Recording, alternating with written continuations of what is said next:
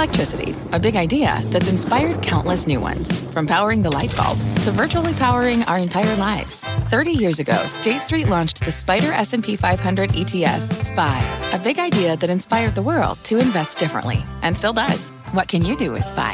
Before investing, consider the fund's investment objectives, risks, charges, and expenses. Visit ssga.com for a prospectus containing this and other information. Read it carefully before investing. SPY is subject to risks similar to those of stocks. All ETFs are subject to risk, including possible loss of principal. Alps Distributors, Inc. Distributor. This is Squawk Pod. I'm CNBC producer Katie Kramer. Today on our podcast, Bill Ackman is back, the investor launching history's largest SPAC, what that means, and why he says it's better for everyone. I think it's actually a much better process. It's much better for the issuer and it's much better for the shareholder because they get to make a thoughtful decision that's not rushed by the typical IPO process. Ackman pocketed over $2 billion in the earliest days of the coronavirus pandemic in controversial and very public bets against the market. Hell is coming, okay? Four months and what seems like a lifetime later, he defends his positions, long and short, and explains the road to that hefty payout. If you guys, instead of talking about the hell is coming part of my interview, which you guys ran all day and all night, look at the bullish message I made, which is I'm buying stocks right now. Plus, where the hedge fund billionaire is placing his bets today. Restaurant companies, hotel companies, real estate development companies, you know, these are a bet that the country is going to recover. Let me be super clear. I'm very bullish on America. It's Wednesday, July 22nd, 2020. Squawk Pod begins right after this. What's on the horizon for financial markets? At PGIM, it's a question that over 1,400 investment professionals relentlessly research in pursuit of your long term goals. Specialized across asset classes, but united in collaboration, our teams provide global and local expertise. Our investments shape tomorrow, today. Pursue your tomorrow with PGIM, a leading global asset manager.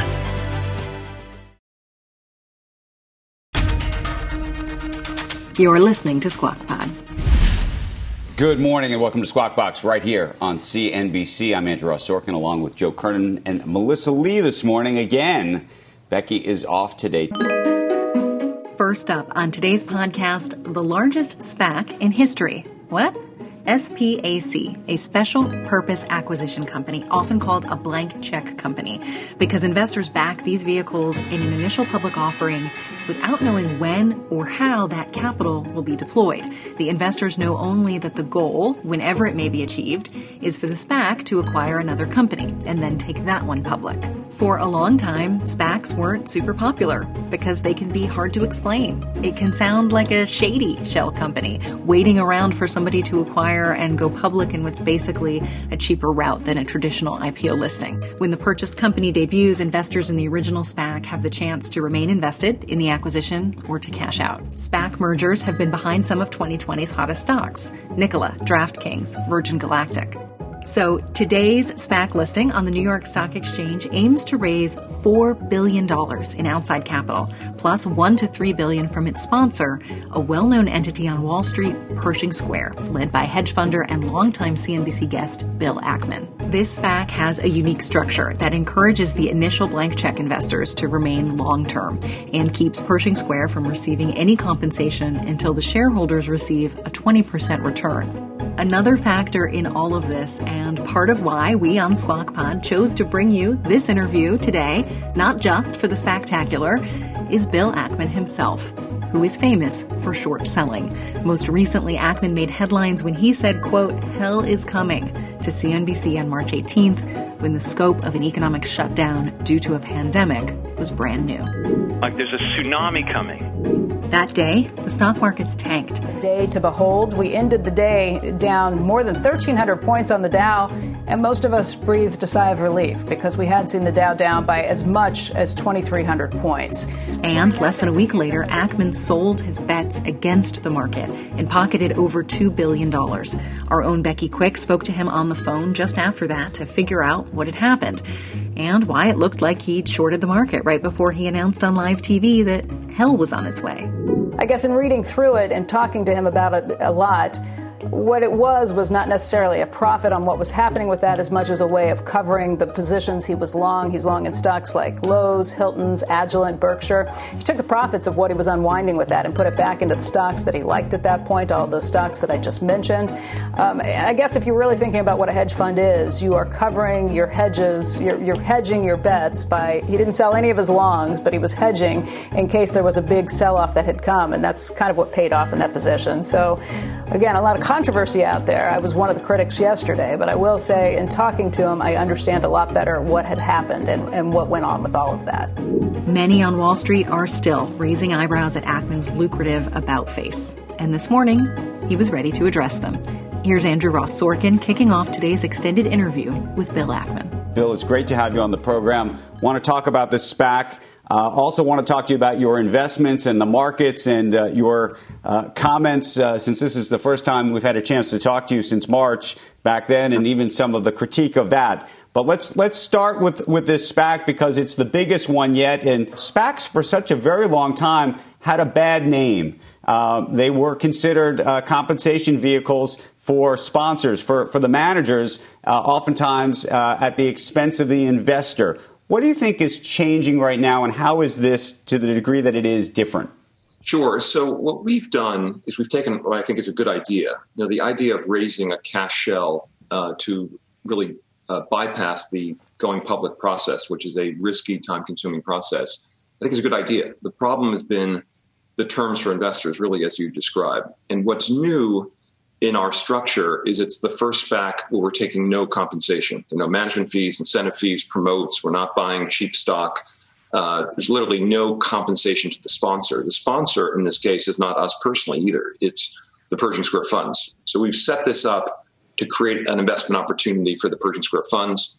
And uh, our, our investors, of which uh, the employees of Pershing are the largest, we own about 23% of the Pershing Square funds, are indirectly investing uh, and uh, we set up an alignment that was you know, very appealing to investors. So we created the most investor friendly SPAC in the world, and we had an enormous reception that gave us the ability to do very large scale. We now have a $5 billion equity check, if you will, that is uh, going to be trading in you know, an hour or so on the New York Stock Exchange, has the ability to issue securities. And we can, our goal yep. is to buy a minority interest in a business. And what I mean by that is we're going to merge with someone, we're going to take them public, our shareholders will own 20%, 25%, 30% of the company, we believe we can make an advantage deal for our shareholders, while really creating a great opportunity for a company to accelerate its growth, uh, deleverage balance sheet, maybe pay, you know, provide capital for investors uh, seeking to an exit. Um, so we think it's a, a, great structure, and we've had a, a wonderful reception uh, by Bill, the investors. Why would it, Bill? Why, if, if I'm a company out there, and, and by the way, big companies have been speculated about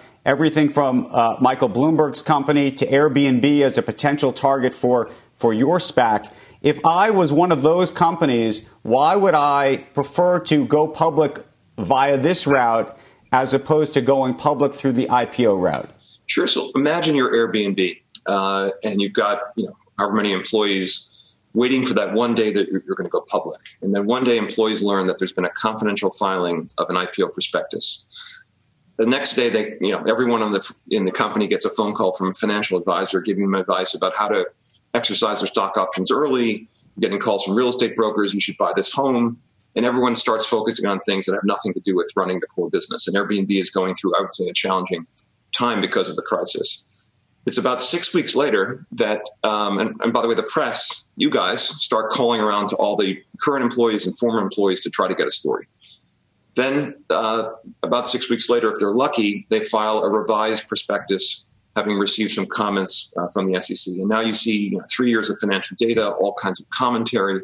And if you look at what happened to WeWork when the both some combination of investors and the media got a hold of the prospectus, it ultimately uh, destroyed the company. Uh, and you know, it's a very challenging time for business to be under that kind of a microscope, and you're not allowed to respond to the media because under the SEC rules you can't. And then, you know, uh, a few weeks later, they file another prospectus, and eventually they start a roadshow. And uh, they go on a roadshow and they fly around the world meeting with a million investors. And it's not until the last day of the roadshow that they know how much capital they're going to raise, at what price they're going to raise it, and even whether or not the deal gets done. And if you know, the U.S. government, you know, if the uh, U.S. government decides to break ranks with uh, with China and the market's down, whatever, or Trump tweets something, or Biden is ahead or behind in the polls, you know, whatever the issues are, and we think the next, you know, six to nine months are very treacherous time, and the CEO and the board has to make a decision: do we go public? You know, I know the underwriters told us we could raise three billion, probably, but you know, looks like we can only raise a billion, and the price is twenty four instead of thirty six. You know, do we do go forward with a bad IPO? Do we pull the deal? And you create this period of uncertainty and distraction for your employees. Compare that with us, right? We sit down with the CEO of Airbnb. We do uh, come to an agreement on the value of the company. Uh, we buy only a minority interest in the business, so they're not afraid to leave a little money on the table. We do deep due diligence into the company. We then announce a transaction with the company. We've committed a billion, a billion and a half dollars of our own capital, and we give every investor, you know, it, it, we have an instantaneous IPO with some of the you know most important investors in the world. I mean, one of the things we did Bill, in our roadshow. Let me, sure. But Bill, let me just ask you a question, which is as somebody, and, and you've talked about the need for transparency when you've shorted companies. Uh, historically, you've talked about uh, how healthy it is for there to be more transparency. Isn't the IPO process unto itself, and we can take out the incentive structure that you've built into your uh, SPAC, but the other SPACs don't are not built this way. Wouldn't you argue that the IPO structure is healthy. It actually creates that transparency. When a WeWork doesn't go public, it doesn't go public for a reason because investors were actually able to look into the books and raise real questions that are much harder to ask in the context of a SPAC? Sure. So investors don't actually get to look into the books, if you will. They get a prospectus. It's got detailed information in it. That's the only document they have in order to make a decision. And by the way, in our case, they get the same thing. The difference is they get a lead investor like us we're committing a billion, a billion and a half, possibly more of our own capital. Uh, we will have the benefit of inside information. We'll have the benefit of doing a deep due diligence into the company. We'll then put together a, what, what is called, you know, basically a merger proxy uh, with, with, similar, and actually we can have more extensive information, including projections about the business uh, that we provide to investors. And every investor in a U.S. SPAC has a full right to redeem, meaning if, if you don't like the deal, you get your money back with interest. So um, you know, the idea of a lead investor, you know, looking for throughout the world to find the highest quality, best business on the best terms, negotiating a transaction, committing capital, and only then do investors get presented with the detailed information they need to make a decision, and they have a full opt out. The typical process, IPO is announced, you know, several days. It's a scramble. Investors are competing for allocations. They don't really have time to do the kind of due diligence that is done in the SPAC process, where there's probably you know at least 45 days between the mailing of that document to all the investors right. Before they have to make a decision about investing in the company. So I think it's actually a much better process. It's much better for the issuer, and it's much better for the shareholder because they get to make a thoughtful decision that's not rushed by the typical IPO process. Right. Uh, Bill, you know, the last time, uh, you know, I just want to pivot for a moment. The last time you were on this network uh, back, it was March 18th. You had a very dire warning about where the coronavirus was taking this country and business uh, specifically uh, in this country. And I just want to, I just want to play that segment for a second. Hell is coming. Okay. And I, I felt, you know, it's really, I've never had this experience before in my life. The closest I had was the financial crisis where I'm saying, you know, things are coming, you know, bad stuff's coming. Um, but this was a, a feeling like I've never had like there's a tsunami coming, right? The tsunami's coming and You feel it in the air. Bill, uh, you have been uh, both right and wrong uh, with that call. Um, but I, I, wanted to get your thoughts on, on the markets today. But I also, given the critique then uh, about the fact that you were short, uh, and I know you had been public that you were short prior to coming on the air then, uh, I also just want to understand your own positions today. because when people say, ah, Bill's going to be talking his book, I think we should we, we should all have that transparency to know where you're coming from today. Sure, but let me just go back to you know again that was a 28 minute segment, and that was about a 15 second piece of it. And I want to remind people the message, and I encourage anyone to go watch it, which is I said, look, we're at a fork in the road. Uh, we haven't shut at that point, by the way, we hadn't shut one state uh, in the country. Right? It's March 18th.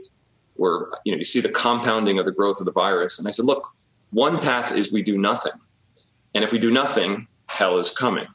But I'm bullish. I'm buying stocks. Why? Because I believe the, the president, the government is going to shut down the country. And the, the answer is we did something in the middle, which is there wasn't what we were recommending was a 30 day hard shutdown of the country, you know, statewide, right? Every, every state in the country. and then a careful reopening. If you go back and watch, you know what I said. Had we done that, okay, we would not. We would be in a much better position, you know, unfortunately, than we are now. We're somewhere in the middle. And actually, the day after my remarks, California shut down the state, and the next day, New York shut down the state, and we had a state by state, what I would call sloppy shutdown, and we've had a state by state sloppy opening. And you know the, the implications are more people have died. You know the economy's in a worse place than it would have been had we sort of taken the pain and ripped the band-aid off. And that was my message. Now CNBC played that 15 second segment, and uh, you know, uh, so number one, at the time of the broadcast, I had gone bullish. Uh, we've actually you know been very public about this. On March 12th, we, be, decided to completely unwind, unwind all of our hedges and we took that capital and we had invested over two billion more in the market uh, by the time uh, I had done that segment, and we completed taking Bill, off our. Bill, but just to, just to clarify, you had not you had not closed. Bill, just to clarify, you had not closed out your shorts at that point, though, completely. We had uh, we were unwinding our. We were first of all massively long the market, right? So we were 85% invested in stocks prior to with a hedge on. Okay, on March 12th, we decided to take the hedge off uh, and we had uh, you know liquidated a billion three of the hedge, and we had invested two billion in the stock market in the six days before that interview. So we were at three point three billion dollars more long than we were on March 12th, which you know took us to you know more than 100 percent invested. So we were absolutely bullish. And in fact, if again watch the segment and my tweet about 20 minutes later, making it very very clear we're buying Hilton, we're buying Restaurant Brands, we're buying you know, every stock that we are, you know, able to buy other than stocks are on the board. And by the way, it was the low that day. If you go back and look, it was the low for Hilton. It was the low for restaurant brands. It was the low for, I think, Starbucks. You know, so we were, you know, making a very bullish call at the time. Just to clarify that position, because I want to, I think that people will listen to that and think, oh, well, he he had unwound the shorts he went on the air, said hell is coming, then plowed that money back into the markets after he made that comment that hell is coming. But to be clear, you had actually unwound those shorts and put that money directly in prior to going on the air with the dire forecast. That's that's absolutely correct. By the way, my my my comments were not dire. What I said was, if we do nothing, things are going to be dire. Hell is coming. But I don't believe we're going to do nothing. I don't think we have an alternative. I think the president is going to shut down the country. And my recommendation was for a hard shutdown. And again, we're in America, we're, you know, I guess we're a federal system. Um, and, you know, states were allowed to make their own decisions. And that led to a, a slow, extended shutdown, what I call a sloppy shutdown. And the result is we've had a middle case outcome. But my bullish call on markets was entirely correct. We were $3.3 billion more long on March 18th than we were on March 12th. We had made a decision to go long. And actually, I meant to deliver a very bullish message. And if you look at my contemporaries' tweets, and if, if you guys, instead of talking about the hell is coming part of my interview, which you guys ran all day and all night, I understand why some people might have been confused by that message. Look at the bullish message I made, which is I'm buying stocks right now. Okay. And by the way, it was the low point for all the stocks in our portfolio that day, because some people actually listened to what I said on CNBC and bought Hilton and bought Lowe's and bought restaurant brands and bought Starbucks uh, and bought, you know, the companies that you know, we talked about uh, on air. Uh, and if you had listened to my act, what I actually said, people have done very well. But we had absolutely turned bullish, uh, and we had, you know, were very long going into uh, the, the segment on, on the 18th. When I hear that hell is coming, and I admit it was only the 15 second snippet that we had, but looking at, at and the market did obviously it spiked down 38%, but came back very quickly. So I'm not convinced that that was the right forecast for what, and here we're going to get into again 150,000 deaths is hell. And, and, and for the families affected and for people that, you know, have, have lost loved ones, you know, young and old, it is hell. But just in terms of the way the market ha- has bounced back, it almost looked like that was an aberration and that there was too much pessimism about what was going to happen in the markets at that point. You're saying now that you were bullish, but were you surprised at how quickly the market has rebounded to where we're at new highs in the NASDAQ? And I know there's stimulus and everything else, but it doesn't look like hell to me. Hell never really came in terms of the markets. Yeah, I would say you know, you know, the markets are a representation of the most successful, the largest, the best capitalized, the most dominant companies in the world. And unfortunately, the markets don't there isn't a market for the private family owned business, right? And that market's down 80, 90, in some cases 100%. You know, think okay. about the closed restaurants, think about the gyms, think about the bars, okay? You know, so I think if you live life using the S&P 500 as your reference point for how everyone's doing, you're leaving out a meaningful percentage uh, of the country. Yeah. And there are a lot of people that are suffering. And you know, not you know, suffering economically, and there and there are unfortunately people who are suffering, uh, dying, and, and more are going to die. I mean, 150,000, unfortunately, is not, uh, you know, is not the maximum. We're right. going to lose more, and the sooner. By the way, the sooner that we take again, the approach here was a rip the band-aid approach. Shut down the entire country for 30 days. Okay, I know it's tough. Okay, stay home. You know, I was talking about what I called an extended spring break, and if we do that, the economy can recover very quickly and we can be you know back to a somewhat normal life for a period of time right. until there is a vaccine. The, the, we did instead what we did instead was a gradual rolling right. shutdown where each state got to make make its own decision, and each state has made its own decision about reopening. Right. Some states are reopened too quickly, and they're unfortunately suffering the consequences. Bill, we would have never gotten to zero in, in, in, terms of cases, and we try to flatten the curve so the healthcare system doesn't get overwhelmed. But it was always going to, at some point, have burns and, and, and places around the, the country where it's still going to be present, obviously, until uh, there's a vaccine. You're saying that the way that it was played by the media, the 15 second clip, is unfair because you were bullish. But can you see how? I mean, three days later, that was, I think, a, that was a Wednesday. We bottomed on a Monday. A lot of people that weren't fortunate enough to be short going into that uh, essentially sold. They could have sold based on those horrific forecasts and, and probably bottomed out the market and, and haven't been able to recoup 40% of, of whatever it is that the market has come back.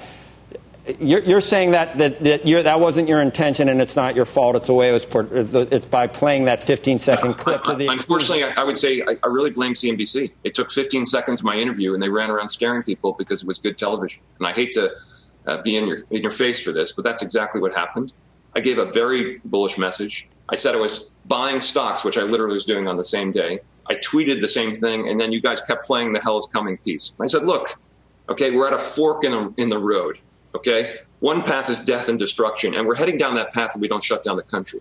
But if we shut down the country, okay, we can be like Hong Kong, which is actually going back to a more right. normal existence, right? That was my recommendation, you know, to the government. Okay, that was my recommendation, and you know, uh, right. the, why did the market bottom?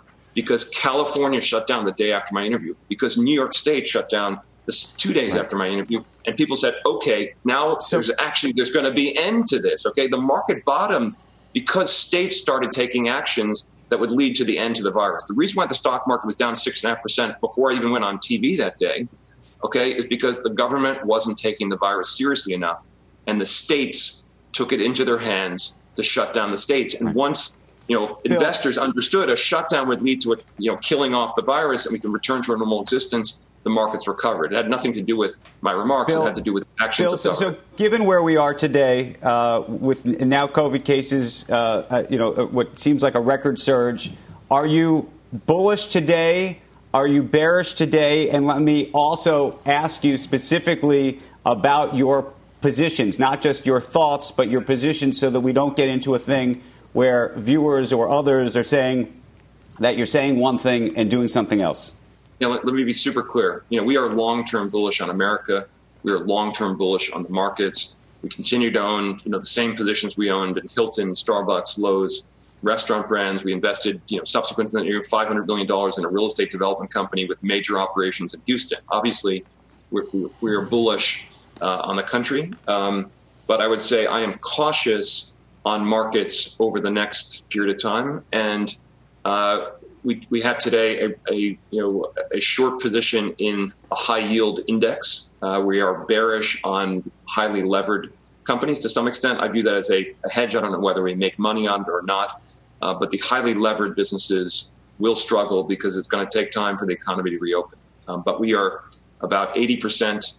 Uh, we have about 20% cash in our publicly traded entity, and we are approximately 98% long. So the, the entity itself is leveraged. So the cash offsets the debt. So we're effectively 100% long, and we have a short position in the high yield credit index, which is a, comp, a composite of Bill, you know with, with junk uh, credits. Do you do you foresee a wave of bankruptcies, Bill? And do you not believe that the Fed will be there to backstop those companies, the high yield companies that you're short right now? Yes, I, I don't think the Fed is going to bail out uh, companies that have too much debt, uh, and it's not clear to me. I, I view it uh, being short high yield credit as a, a good hedge. Uh, I don't know whether it pays off or not. Uh, I think the defaults cover the cost of carry unless really bad things happen. Uh, and you know, if there was a vaccine soon, which you know we hope there is, I think things could snap back pretty quickly. But a levered energy company, what's happened in the energy markets, it, you, know, you see multiple bankruptcies, companies re-equitize, and they become much more competitive against competitors that have debt, and it leads to more bankruptcies. And by the way, I don't think bankruptcy is a bad thing for many businesses. You know, you know, a bankrupt company doesn't have to go fire all of its people, particularly a large cap, a large enterprise value bankrupt company. What happens is, you know, the, the equity holders lose their investment the creditors convert their investment into equity, and you have a less levered company that's in a better position to compete, that can continue to operate, continue to hire people. Um, you know, that's actually a pretty healthy process. I think lending money to highly levered companies, you know, only ends in tears. Bill, so. um, right now, I think we have more cases in per day than, than when you said that, that hell was coming. And I think there's much less likelihood that Texas or a lot of these hotspots are probably not going to do anywhere close to what you thought needed to be done last time. So why isn't hell coming this time, uh, considering the virus is probably as prevalent as it was back then? Or is it because you think a, a vaccine is near term?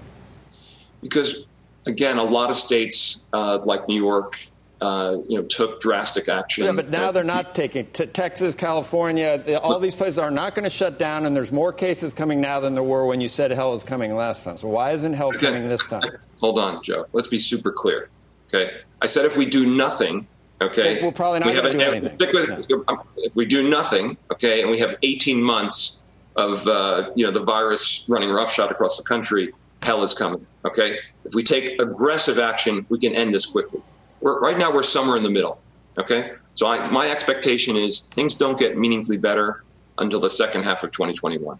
And if Pfizer's vaccine works or AstraZeneca's vaccines works and it can be deployed in a reasonable period of time, we're going to be a much better place. And the sooner that everyone in America wears a mask when they're in a public place, okay, the more quickly the economy is going to recover, the more quickly people can go back to normal existence. And it's not a big deal to wear a mask. It really isn't. It's not a political statement. Okay, it's about protecting other people. And if everyone in Houston, uh, you know, or Dallas or other parts of Texas wear masks, uh, then a lot more people are going to be safe. The economy is going to recover. The market's going to go higher.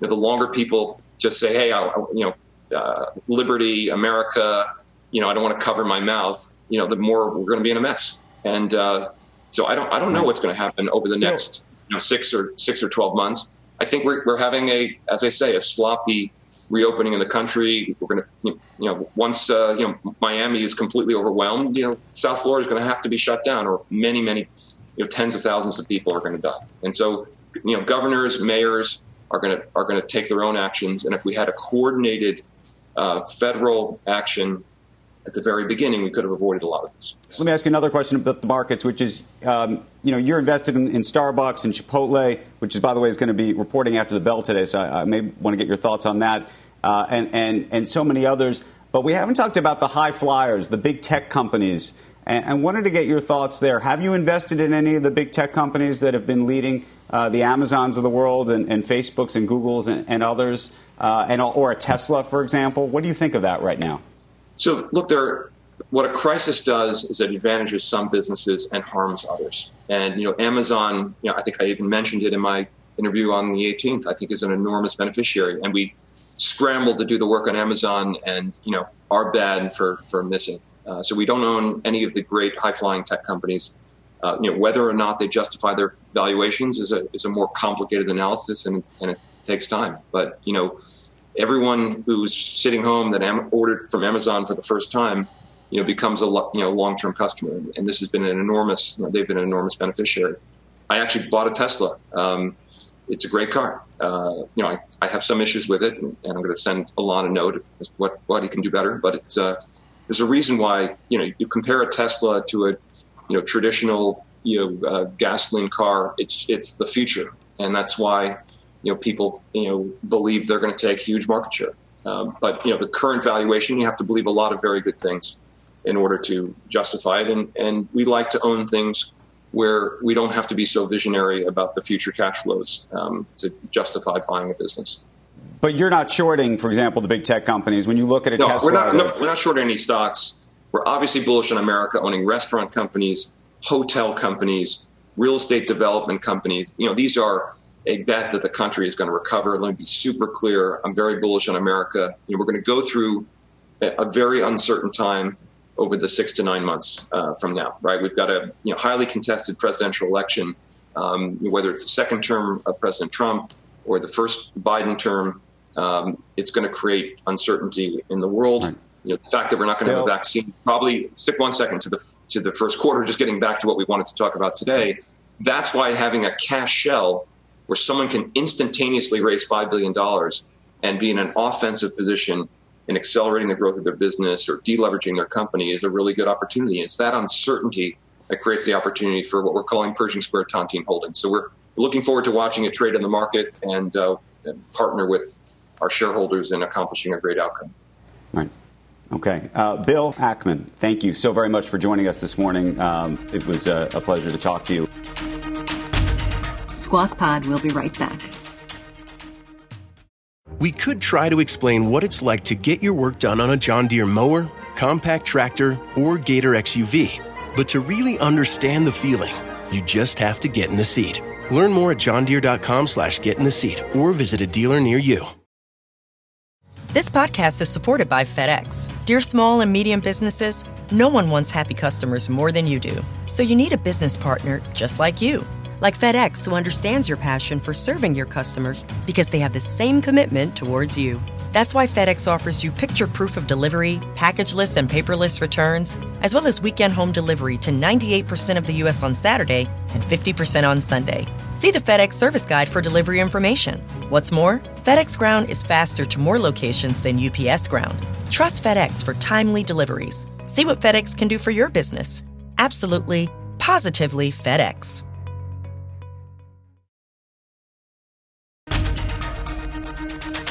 Melissa, thanks. Andrew, thanks. It, did we read Tolstoy? Did anyone read it? it? it? was today's show like War and Peace? I laughed, I cried, four star. I mean, three hours ago sounds like it was it. years ago, doesn't it? And that's Squawk Pod for today. Careful listeners may have noticed that we teased United CEO Scott Kirby in today's pod because we give you the best moments of our three hour morning show, and that show is live sometimes things happen that we don't expect. Andrew, Joe, and Melissa's conversation with Bill Ackman was so interesting that we brought you that entire interview today. You will hear all about United Airlines and this unusual moment in aviation history tomorrow. Really. Every two to three minutes, the air in an airplane is being refreshed. Um, it really is a unique environment, unlike anything you see any, anywhere else. I mean, it's one of the safest environments that you can be in. Squawk Box is hosted by Joe Kernan, Becky Quick, and Andrew Ross Sorkin. Tune in on CNBC at 6 a.m. Eastern, subscribe to Squawk Pod, and we'll meet you back here tomorrow.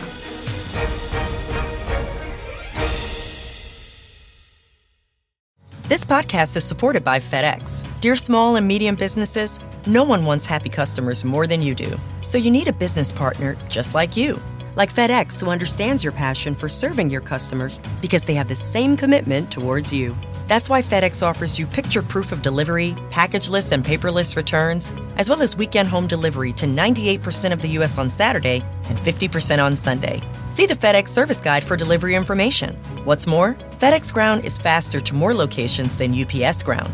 Trust FedEx for timely deliveries. See what FedEx can do for your business. Absolutely, positively FedEx.